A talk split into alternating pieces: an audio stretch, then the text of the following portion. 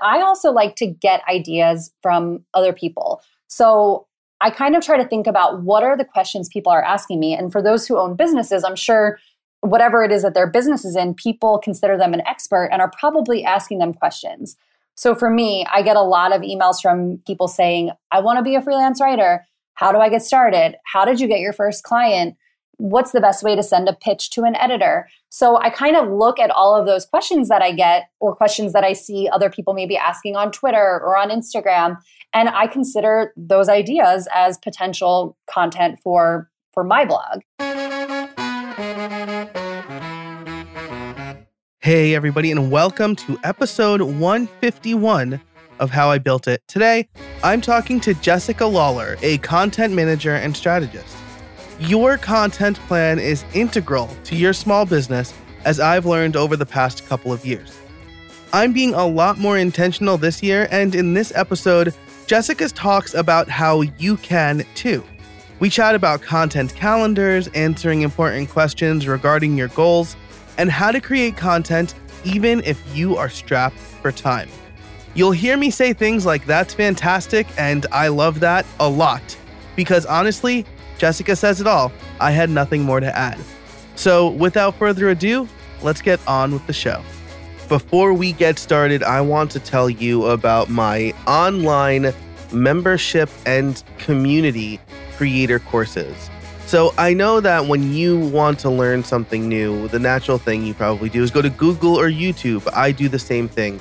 And that's really great for one off projects. I uh, used a YouTube video to learn how to change a light switch in my house.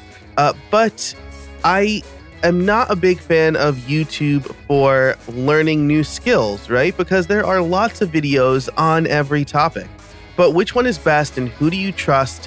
What order do you even watch the videos in and will you get the support you need? These are all things that YouTube or other potentially free videos can't do for you. So, uh, I started creator courses a few years ago with the idea of uh, just putting online courses out there and I decided to morph it into a membership last year. So uh, stop wasting your time hunting and pecking for the right learning resources and tools.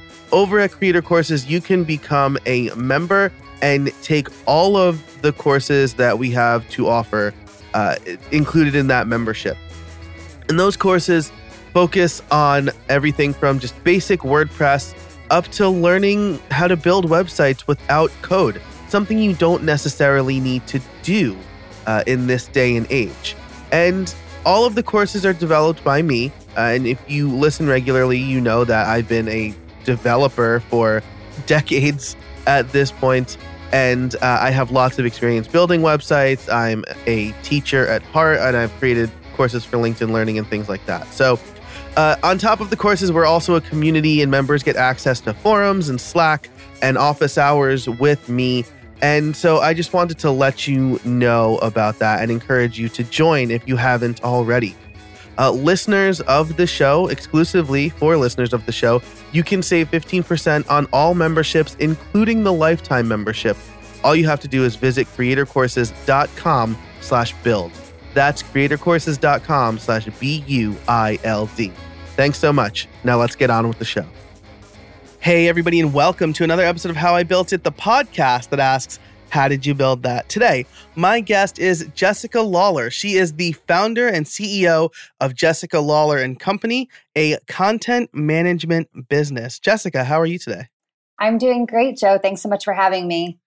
Thanks for being on the show. I'm excited to talk about this because while I, uh, this producing content is my kind of primary business now between my courses and the podcast. I feel like I just recently started to be intentional about my messaging and kind of the flow of a podcast season. So I'm excited to talk to you. I'm excited to talk to you as well. And that's great to hear. Awesome. Awesome. So why don't we start off with uh, a little bit about who you are and what you do? Absolutely. So my name is Jessica. I uh, my background's actually in public relations. So I Graduated from college in 2010. I went to Temple University here in Philadelphia. I studied PR. That was what my career was in for a while, but I've always loved to write and, and communicating via writing is something that I've just always been super passionate about, very excited about. And over the years, I've had various blogs. I had a book review blog at one time, I had a personal blog at one time, and now I have more of a business blog. But while I was in college, and then as I started my career in public relations, I was creating content online via my blog and via social media.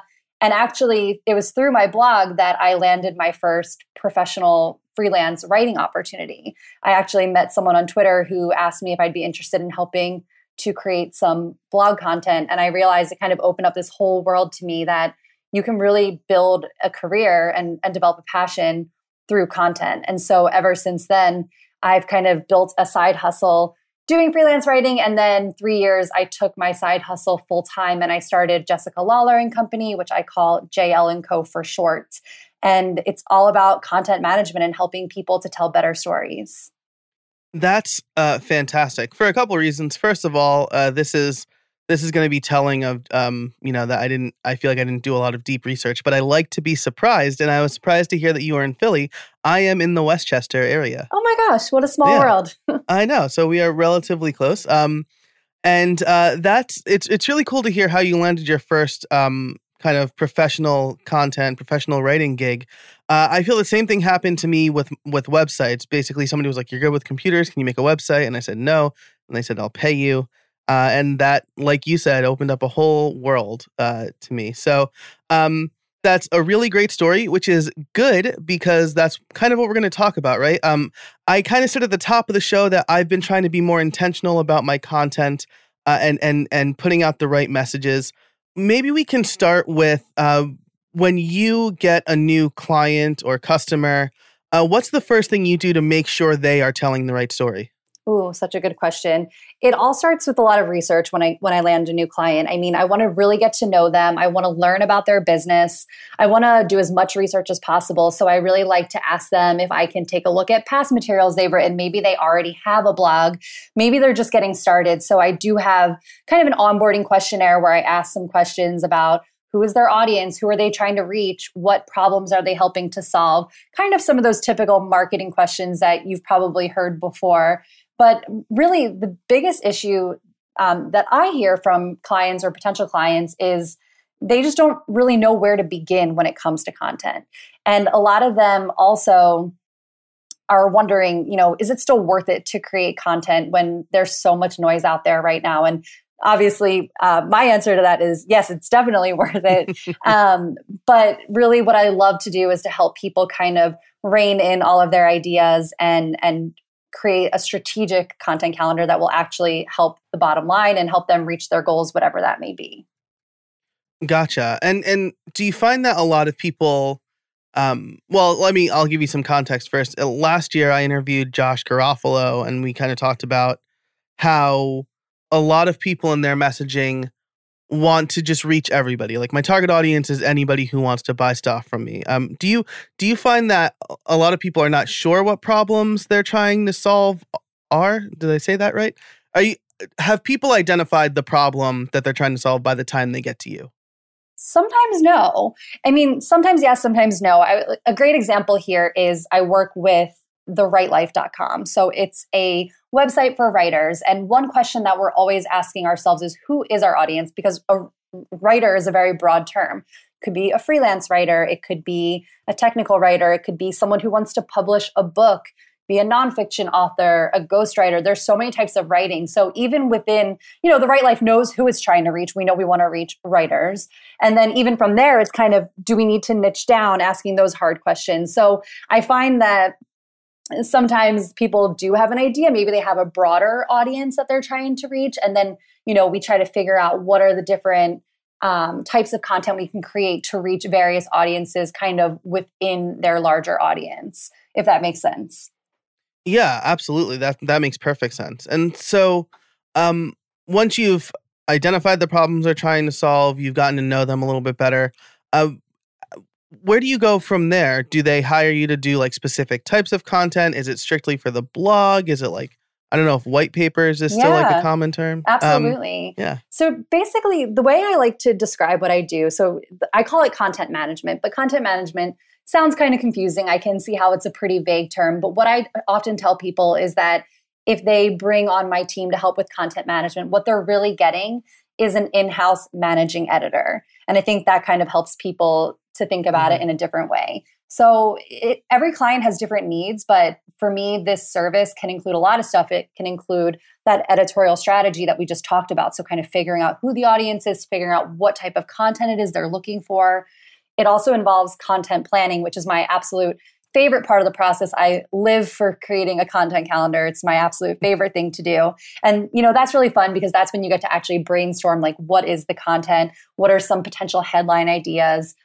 part of my job is also finding writers and that is something I can definitely speak to. I love working with freelance writers and kind of helping them to develop and hone their own voices. So I help to hire writers. I also help to create content myself. So sometimes a client will want to hire out writers who are experts in whatever topic they're talking about, but sometimes, you know, me and my team will actually create the content for them also ranges from you know editing the work doing headlines a little bit of seo optimization helping a client figure out how to promote the content they have i think that that's sometimes where people get frustrated with content is that they create this wonderful content and they put it out into the world but they don't promote it and no one sees it and then they get frustrated that the content doesn't create results so you know content strategy also includes making sure that you're promoting your content too and then also helping a little bit with some email marketing, affiliate marketing. You mentioned white papers. That's definitely still a thing. Most of my clients now call it like ebooks or just like downloadables, mm-hmm. whatever freebies. Um, but yeah, all, all of those things kind of fall under this umbrella of content management. But at the core is, you know, what you said, it's telling great stories that lead to someone taking some type of action. Yeah, that's that's fantastic. So yeah, it sounds like you offer a whole wide range of things. Uh, and but you said I live for creating a content calendar. So let's dig into that a little bit. Let's, um, how, let's. I'll just. I'll give you a softball first. I think. Uh, how important is creating a content calendar? Creating a content calendar is immensely important. I mean, without the calendar, you have no idea what frequency you're going to be publishing at. You have no idea, you know, what content you're actually putting out there. And especially when you're working with writers, you really need to try to work as far ahead as possible so that you can account for deadlines, you can account for editing time. So it's definitely important. And whether you're publishing five days a week or seven days a week, or even if it's just once or twice a month, it's great to kind of have that calendar to also see are there timely things happening within the year? Like we're obviously heading well right now we're recording in december so we're coming towards the holidays. Not sure when this will go live but depending on what time of year it is there's there's certain content that might be a great fit. So if you're planning ahead you have the opportunity to kind of seek out those opportunities and take advantage. Yeah i so i think that last part has been what's helped me a lot. Um you know like i said i've i've uh, try I'm trying to be more intentional, and that included creating a content calendar for this podcast from January through May. Uh, so I know that this episode is airing, uh, you know, in the early part of the year, and you are right before my interview with Matt Medeiros and podcasting, and you know, it's going to be like telling a story, then telling your story in a podcast, and then should you start a podcast? Um, and that's going to help me kind of cross promote uh, some other things, a course I'm working on and stuff like that. But I also know, uh, you know, later in the year, I might want to talk about some other things. Oh, we're going into summer. That's going to be like a feast or famine time for freelancers.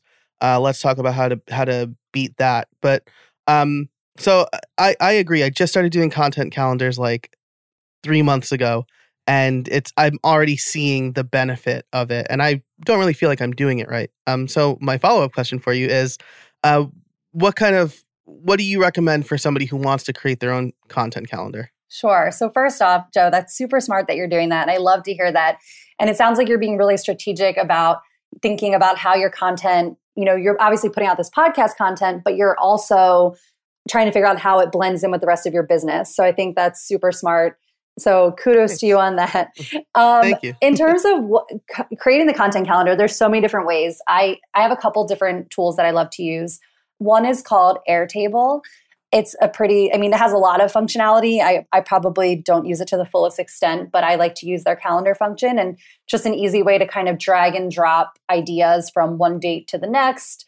Um, I also love to use, there's just a simple plugin. I can't remember the exact name, but a plugin for WordPress that's an editorial calendar, and I use that for for one of my clients as well. So you know, already we're within the blog. You can kind of move things around easily, and of course, you can just use your own calendars. You can use a Google Calendar. Some people prefer spreadsheets. I'm more of a visual person, so I like to kind of look at the calendar by uh, by a monthly view. Trello is another great tool. It's really up to you and kind of the way that you like to be organized. So for me, I'm kind of type A. I like to look at the calendar. Um, so I, I prefer to kind of use the WordPress editorial calendar or just um, my own Google Cal. Nice. That's fantastic. I use Airtable and I did not know they had a calendar view. So right after this interview, I'm going to be checking that out. Yes, a lot of uh, functionality there.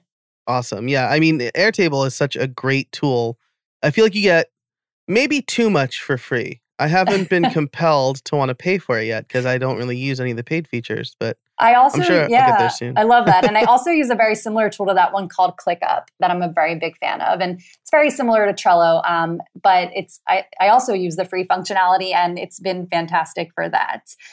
But in terms of just kind of going back to like what what goes on your calendar, for me, I keep it very simple. So I if I have a kind of a blog post idea, or a headline idea, potential headline for that piece, I kind of just plug that into the day that I'm planning on publishing it and then work backwards to figure out other deadlines. So if a blog post is going live a month from today, I need to figure out, you know, who's going to be writing that post, when should the post get to me so that I can edit it, how long will it take me to figure out headlines to SEO, to do optimization for SEO, so working backwards in that way but some people like to get a little more complicated. Some people like to create content briefs.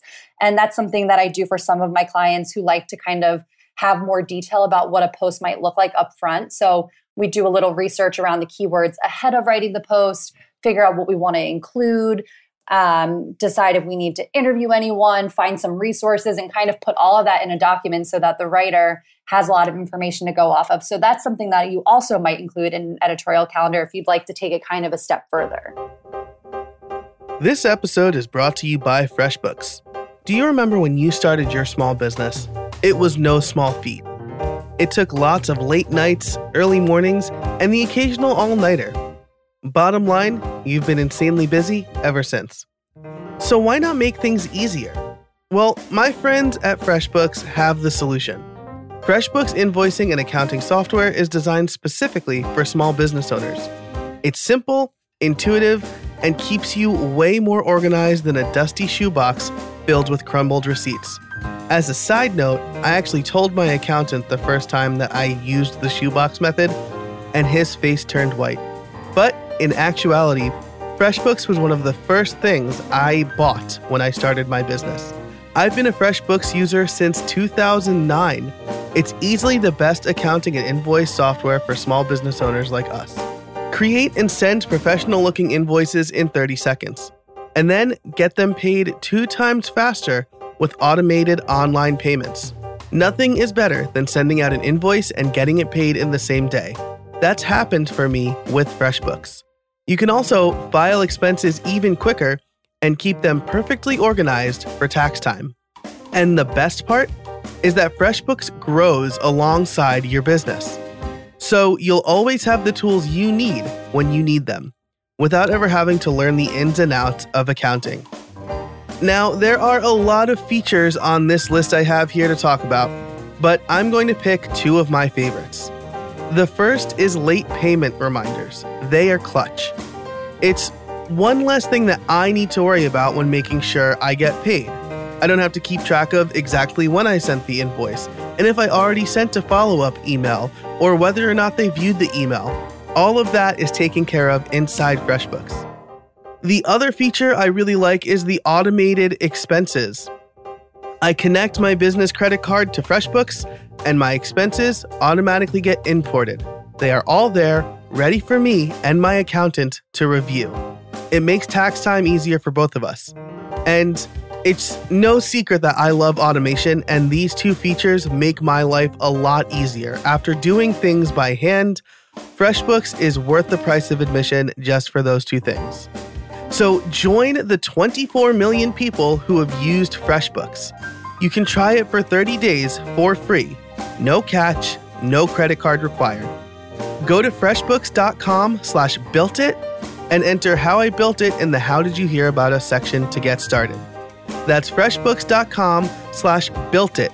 That's built with a T. Thanks so much to FreshBooks for supporting the show. And now let's get back to it.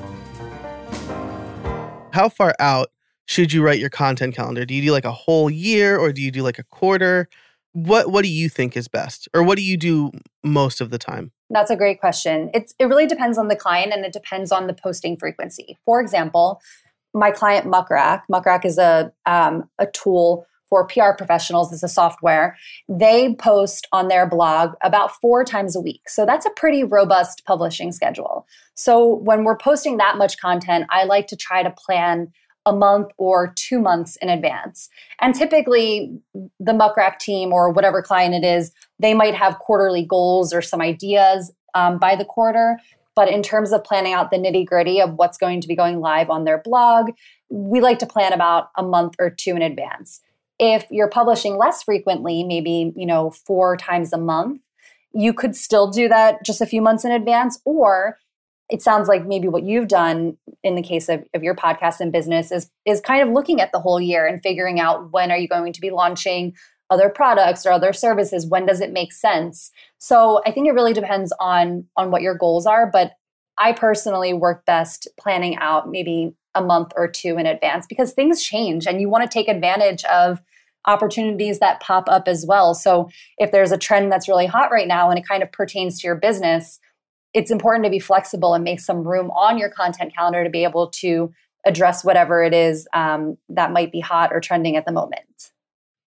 Yeah, that's a that's a really great point. Um, I think that at least I've heard the term newsjacking for yep. uh, some of that stuff. Which I mean, it's it's a great call, right? Like, I mean, that's why we have hot takes. Totally. Um, so uh, that's fantastic. So one to two months in advance, kind of depending on how often you publish, I think is a really great point. Um, so, what are, if I'm a freelancer or a small business owner, uh, and I say to myself, I'm too busy to blog or I'm too busy to to put content out. Um, I need to spend all of my time finding clients. What are some of the things that you would say to that? Like, how can how can publishing on a regular schedule, right, where you said it could be even once or twice a month, um, how can that be helpful to to a freelancer or small business owner? putting out content is is so helpful for especially for small business owners. And I think where people get overwhelmed is like you said a lot of times a small business owner it's one person. They're so busy they want to focus on growing the business and they think that content they know content's important but they don't really know why or maybe they just don't have the time to do it. So one thing i like to encourage people to do is to look at the content that they already have. A lot of times business owners have content that they haven't really put out there in a public way that they could probably repurpose. I'm a really big fan of repurposing content. So, for example, maybe even I would encourage a business owner to look back at their Instagram. What have they posted on Instagram in the past couple of months. A lot of times people tell mini stories in the caption of an Instagram post. Is there a story in one of your recent posts that you could potentially repurpose into maybe a little bit of a longer blog post? So that's kind of a way to do figure out something that you've already done and repurpose it in a new way. Another thing is business owners are always going around and speaking at conferences, events, webinars, and they create often a presentation for these kinds of events. And so I love to encourage people to repurpose the content that they've created for a presentation or for a webinar and turn that into something else. So I like to challenge myself when I create something to figure out how can I break this down into how many different ways can I break down this content to share it in a new way. So I like to encourage people in that way. So that's what I would tell people who already maybe are already have some content, but for those who have maybe no content, I would really encourage them to see if they could make the investment in hiring someone or and just seeing if it works. You know what I mean? Mm-hmm. Yeah, yeah, absolutely. I th- I uh, I think that's a really good point. Um, because it is an investment, right? It's I. so I'm actually going to tell a, a, quick story about uh, one of the the sponsors for this show called Ahrefs. Uh, they're sponsoring this episode, but I started using them before they sponsored, and I realized that my online courses site wasn't ranking as well as I thought it would, even though like I had the number one courses in a couple of subject matter areas. And it's because I wasn't putting out content on that site. I figured, oh, I blog on my blog. This other site will just be for courses. Um, but that's not a great strategy. I, I, I should have regular content there. So what I've been trying to do, speaking of repurposing, is when I put out a YouTube video, uh, I write up a blog post along with it. I take the outline for the video and I publish that over on my online courses site. Um, and so it's a great way, like you said, to take content I'm already doing and put it somewhere else. I love that. Yes, and I and I know you recently did an episode on repurposing content with Jacqueline Schiff, uh, from the founder of Podreacher, and full disclosure, I'm now working with Podreacher as their managing editor. But that's what really drew me to Jacqueline's business was I love that she essentially encourages people with podcasts to hire her and her company to repurpose podcast content into other online content and you know it, for people who don't understand how content works it might seem a little crazy or it might seem like you're repeating yourself but you're really not people consume content in so many different ways. Some people are visual learners, they love YouTube. Some people like audio, they're podcast listeners. And then other people really still love to just read long form articles online. So I think the more ways that you can get your content seen in the way that someone else wants to consume it, the better. Yeah, absolutely. I, I saw a dramatic uptick in downloads and listenership when I started publishing transcripts for each episode because I got feedback that, uh, you know, aside from the accessibility aspect, a lot of people just like to read or scan for the big points. So I think, uh, like you said, it's super important. Uh, Jacqueline is awesome. I really enjoyed uh, having that conversation with her. I'll link to her episode and a bunch of other things we've talked about so far in the show notes over at howibuiltit.it. Um, I just wanted to mention one more tool around uh, re- repurposing, since that's what we're talking about right now, and that's uh, repurpose.io. Have Have you heard of this? Have you seen this? I'm embarrassed to say I haven't. No. Well, I I would not be uh, because it's mostly for media, like podcasters. Um, I found it recently. Like I found like a really good annual deal before their price went up, but uh, what I'm using it for is taking this podcast and automatically sending it over to YouTube. Uh, so that's just another channel for my content, but they also create like audiograms and stuff like that. So they're not like a sponsor or anything. They're just a tool I'm that's top of mind for me recently. Um, and that's again another good way if you're doing media stuff, uh, uh an easy way to repurpose without having to put any work at all in, right? Like if you make a YouTube video and you want to have a podcast, you can use repurpose to send your audio over to whatever your podcast host is. So um, repurposing i think is a great idea especially the instagram uh i, I like i see people post like tomes on instagram mm-hmm. yeah and i think it's great and i think it feels to people it's less daunting i mean the idea of sitting down and writing a blog post for a lot of us especially those who maybe don't consider themselves writers it's a really daunting task and it's it's even daunting for me sometimes looking at a, a blank page. So I think for people who just want to speak out to their audiences, Instagram is so easy because they're just on their phone, they're posting a picture, and then they're just writing from the heart and essentially that's what writing should be but it becomes a little more complicated when we know we're publishing it you know for the world to see. So i think that instagram is a great place to kind of go back and see if maybe that inspires any ideas that you could use in the future. Yeah i think i think that's a really great point. Um, so when someone is trying to come up with content right uh, you know you looking at your website you you talk about um, telling someone's story. How how would you recommend someone come up with ideas to to tell their own story? Like uh, you know it's should i tell about the time like my first php code or whatever like the first time i wrote php like are people going to care about that? Uh, you know it's how do i weed out the good ideas from the bad ideas? Are there any bad ideas in content? Things like that. Ooh, okay. Let's see where where to begin? That's a loaded question. Yeah. yeah. so there i guess there is bad content i mean or bad ideas but i think when it comes to brainstorming like put all of those ideas down on paper. So first i would say you know just brainstorming is a great way to start but i also like to get ideas from other people. So i kind of try to think about what are the questions people are asking me and for those who own businesses i'm sure whatever it is that their business is in people consider them an expert and are probably asking them questions so for me, I get a lot of emails from from people saying, "I want to be a freelance writer. How do I get started? How did you get your first client? what's the best way to send a pitch to an editor? So I kind of look at all of those questions that I get or questions that I see other people maybe asking on Twitter or on Instagram and I consider those ideas as potential content for for my blog. So I think, you know, thinking about what kind of questions you're asked the most is a really great place um, to get started as well.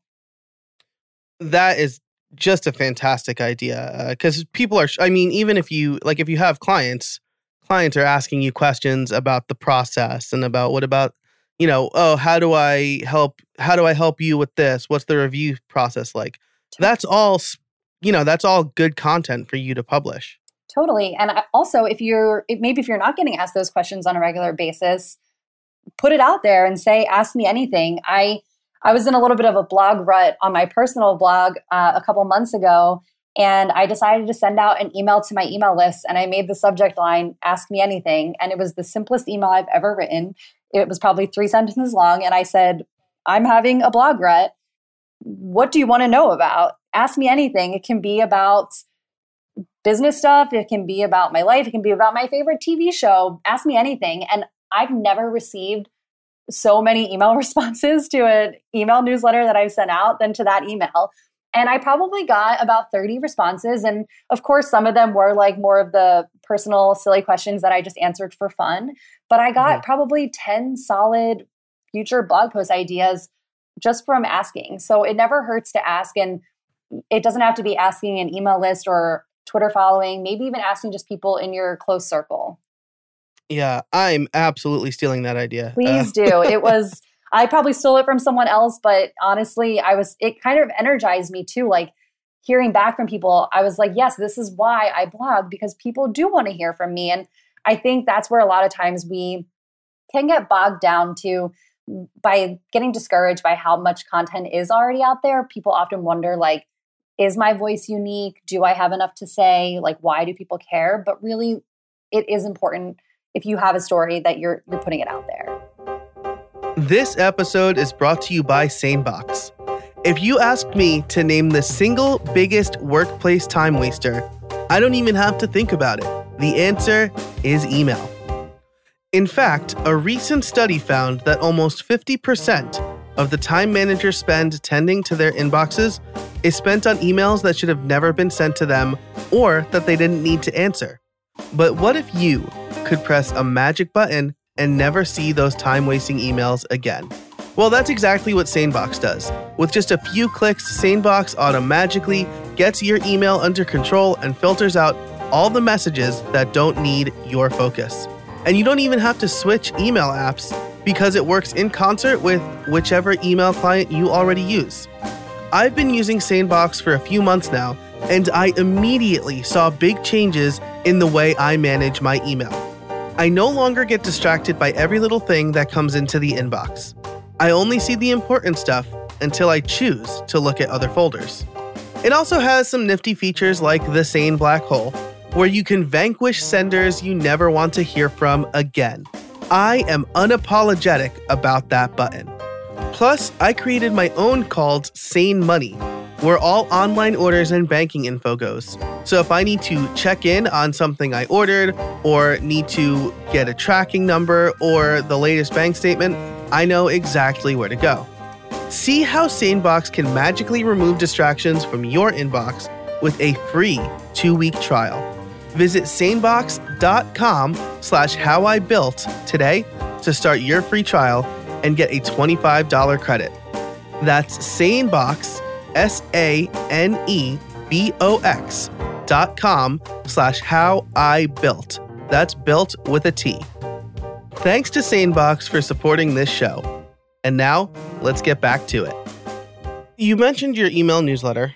I think that's something that many guests on this show have preached that you should build. Uh, so as we kind of wrap up here, um, I'm wondering we have all this great content. What do we do with the the eyeballs that are seeing that content? Do we prompt them to join our mailing list? Do we have a different call to action? Is it based on your goal? Uh, what what is generally the next step after I write this great content and I want to get somebody into to I guess to use the salesy term my funnel? Sure. So I do think it depends on your goal. I mean, maybe the goal at the end is to reach out to you for or not you, but whoever, to reach out mm-hmm. for whatever service it is that you're offering. But directing people to an email list is a really great way to get them into your funnel. So if someone reads a blog post that you wrote or an article that you wrote for someone else, and you have the chance to link to an email list, once they're on your list, you can obviously nurture that relationship in a bit of a more personal way. That person has allowed you into their inbox. And so one thing I always recommend when it when it comes to email marketing is actually giving your email list a little bit more or something different than just what you're putting out there on your blog. So kind of letting them in helps to build that trust. And then when you do have something to sell or when you have something that you want to market to them, oftentimes they'll be a little bit more receptive to it. So I am a big fan of getting people on your email list because I think it's one of the best ways for you to build that trust and build that relationship to bring it on to to bigger things perhaps. Yeah, absolutely. And and uh, so this this last question before we get into the tips slash trade secret is for me. Um, we're talking about coming up with ideas for content when when you have your blog and then separately your mailing list are, are we looking at like a house divided here do we need to come up with two sets of content for both or you know is there something else that you can do creatively with your mailing list to repurpose the content there for your blog or vice versa? Such a good question and i struggle with this myself and i've changed my strategy up over the years mm-hmm. because I, I do think that it's important to include in an email to your audience a link at least to your recent blog post because people do consume information different way. Not everyone uses like an rss feed or not everyone sees your tweet that you wrote a new post. So i do think it's important to include a link to your latest content within your email but i also try to always give my my email subscribers something a little extra so maybe it's something that i wanted to include in the blog post but i didn't have the room or even sometimes I like to get more personal and vulnerable with my email list. And again, my my blog that we're talking about right now, this isn't like for clients, but my blog is a business blog kind of about how I've taken my side hustle and turned it into a full-time business. So I, I give myself that liberty of being a little bit more personal and vulnerable. But I try to share just something a little extra while still making it relevant to whatever the most recent blog post is that I want to promote. And this is kind of gets us a little bit into tips, but one tip I would share in regards to email marketing is to always include a PS at the end. So I don't know why, but I, I like a PS. Like I always find my eyes drawn down to that, even if I maybe haven't read the whole email itself. But you could always include a link to a recent post or even just an older post that you want to drive traffic to within that PS. So I would encourage everyone to give that a try and see how it does. Awesome. That is another thing that I'm going to write down and make sure I do on my next newsletter. So I can always tell how good an interview is based on my action item list after it, and my, and this one is like getting long. Oh, I love that. Um, yeah. So thank you very course. much. Um, this is fantastic. So uh, as we as we wrap up here, we've talked about a lot of stuff. You know, um, why should you put out content? How do you come up with ideas and building a content calendar? What are uh, a, a, couple of tips that you would give to a freelancer or a small business owner uh, who wants to be, let's say, more intentional about their content management? One thing I would re- definitely recommend is taking an hour or maybe two hours away from wherever it is that they typically work to kind of just do a little bit of content brainstorming. And I'm sure that ideas come to them throughout the day and maybe they jot them down on their phone or put them in an email somewhere. But I find that if you actually set aside a chunk of time to do a little bit of brainstorming and thinking about content, you'll often find a little bit more success. So, getting away from your desk, going somewhere else, maybe with the notebook, maybe leaving the laptop at home, and kind of just sitting down and brainstorming some ideas. So that's definitely one tip. Um, another tip again is to talk to people around you. Ask them kind of what are they curious about when it comes to your business? What questions do they have?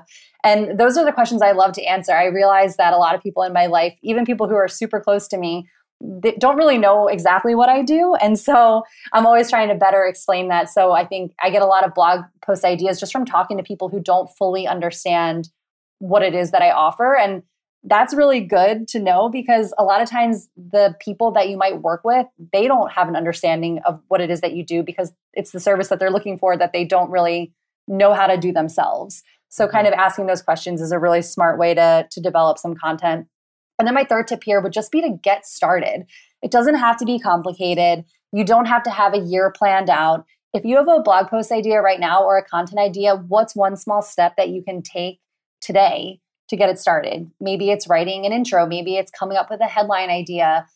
It could be something super simple, but don't wait. A lot of times we wait because we want to make sure that we have our calendar in place. We want to make sure that we have enough content, but I would say just get started now, and then that'll help get the ball rolling. Uh, I love that. Uh, that's fantastic. Um, that's the same advice I give to people who want to start a podcast, right? Is they say like, "How do I start?" And I'm like, "Just hit record. Like, figure it all out later." Um, but get comfortable in front of the microphone and know if you actually like this, and and start recording yourself. Um, so I think I think that's fantastic. Uh, thank you so much for for your time and all of this advice. Uh, I do need to ask my favorite question, which is, do you have any trade secrets for us?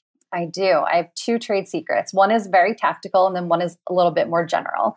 So, my tactical idea here, my trade secret, is around headlines. Headlines are a super important part of the content puzzle. And my tip here, and I actually learned this from Alexis Grant, who is the founder of The Write Life, she's one of my clients, but never write just one headline.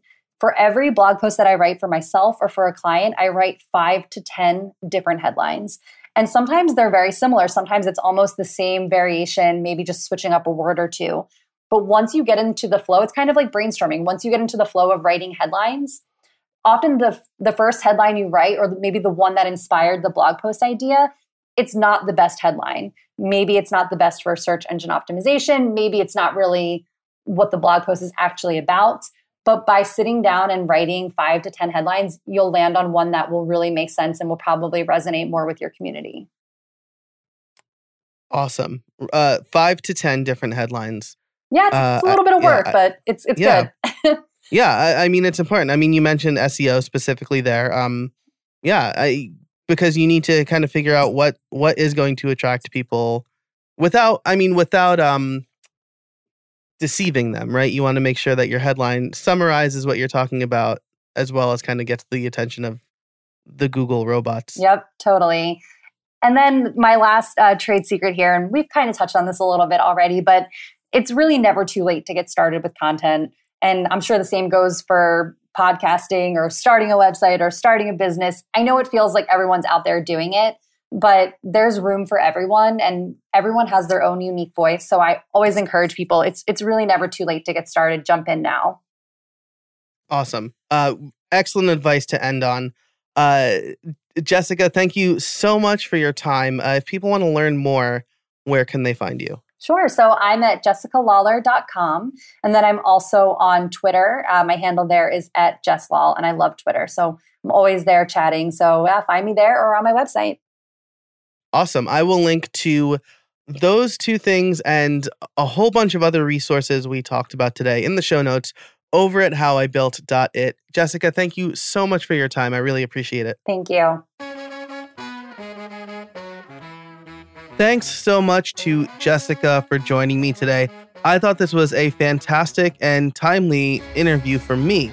Uh, my favorite takeaway was that uh, if you, you need an idea coming up with content to email your subscribers, your newsletter uh, subscribers, and tell them to ask you anything. I think that's fantastic. I've done that a few times since, and I've gotten some really great responses that have produced a, a lot of good ideas for me.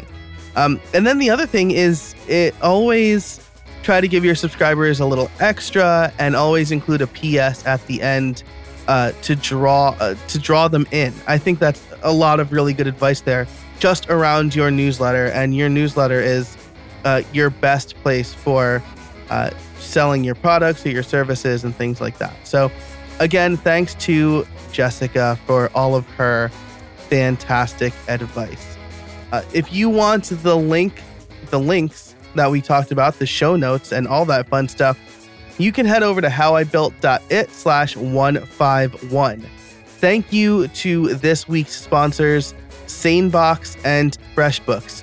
Those are two tools that I use every day in my business, and I'm so excited to have them on the show. If you liked this episode, be sure to subscribe and leave a rating review over at Apple Podcast or wherever you listen to podcasts. If you are more interested in the membership that I mentioned at the top of the show, or you're wondering what kind of stuff will I learn if I sign up for a membership at Creator Courses, you can get a free guide on five tools to help you build websites faster over at howibuilt.it slash tools. So thanks so much for listening, and until next time, get out there and build something.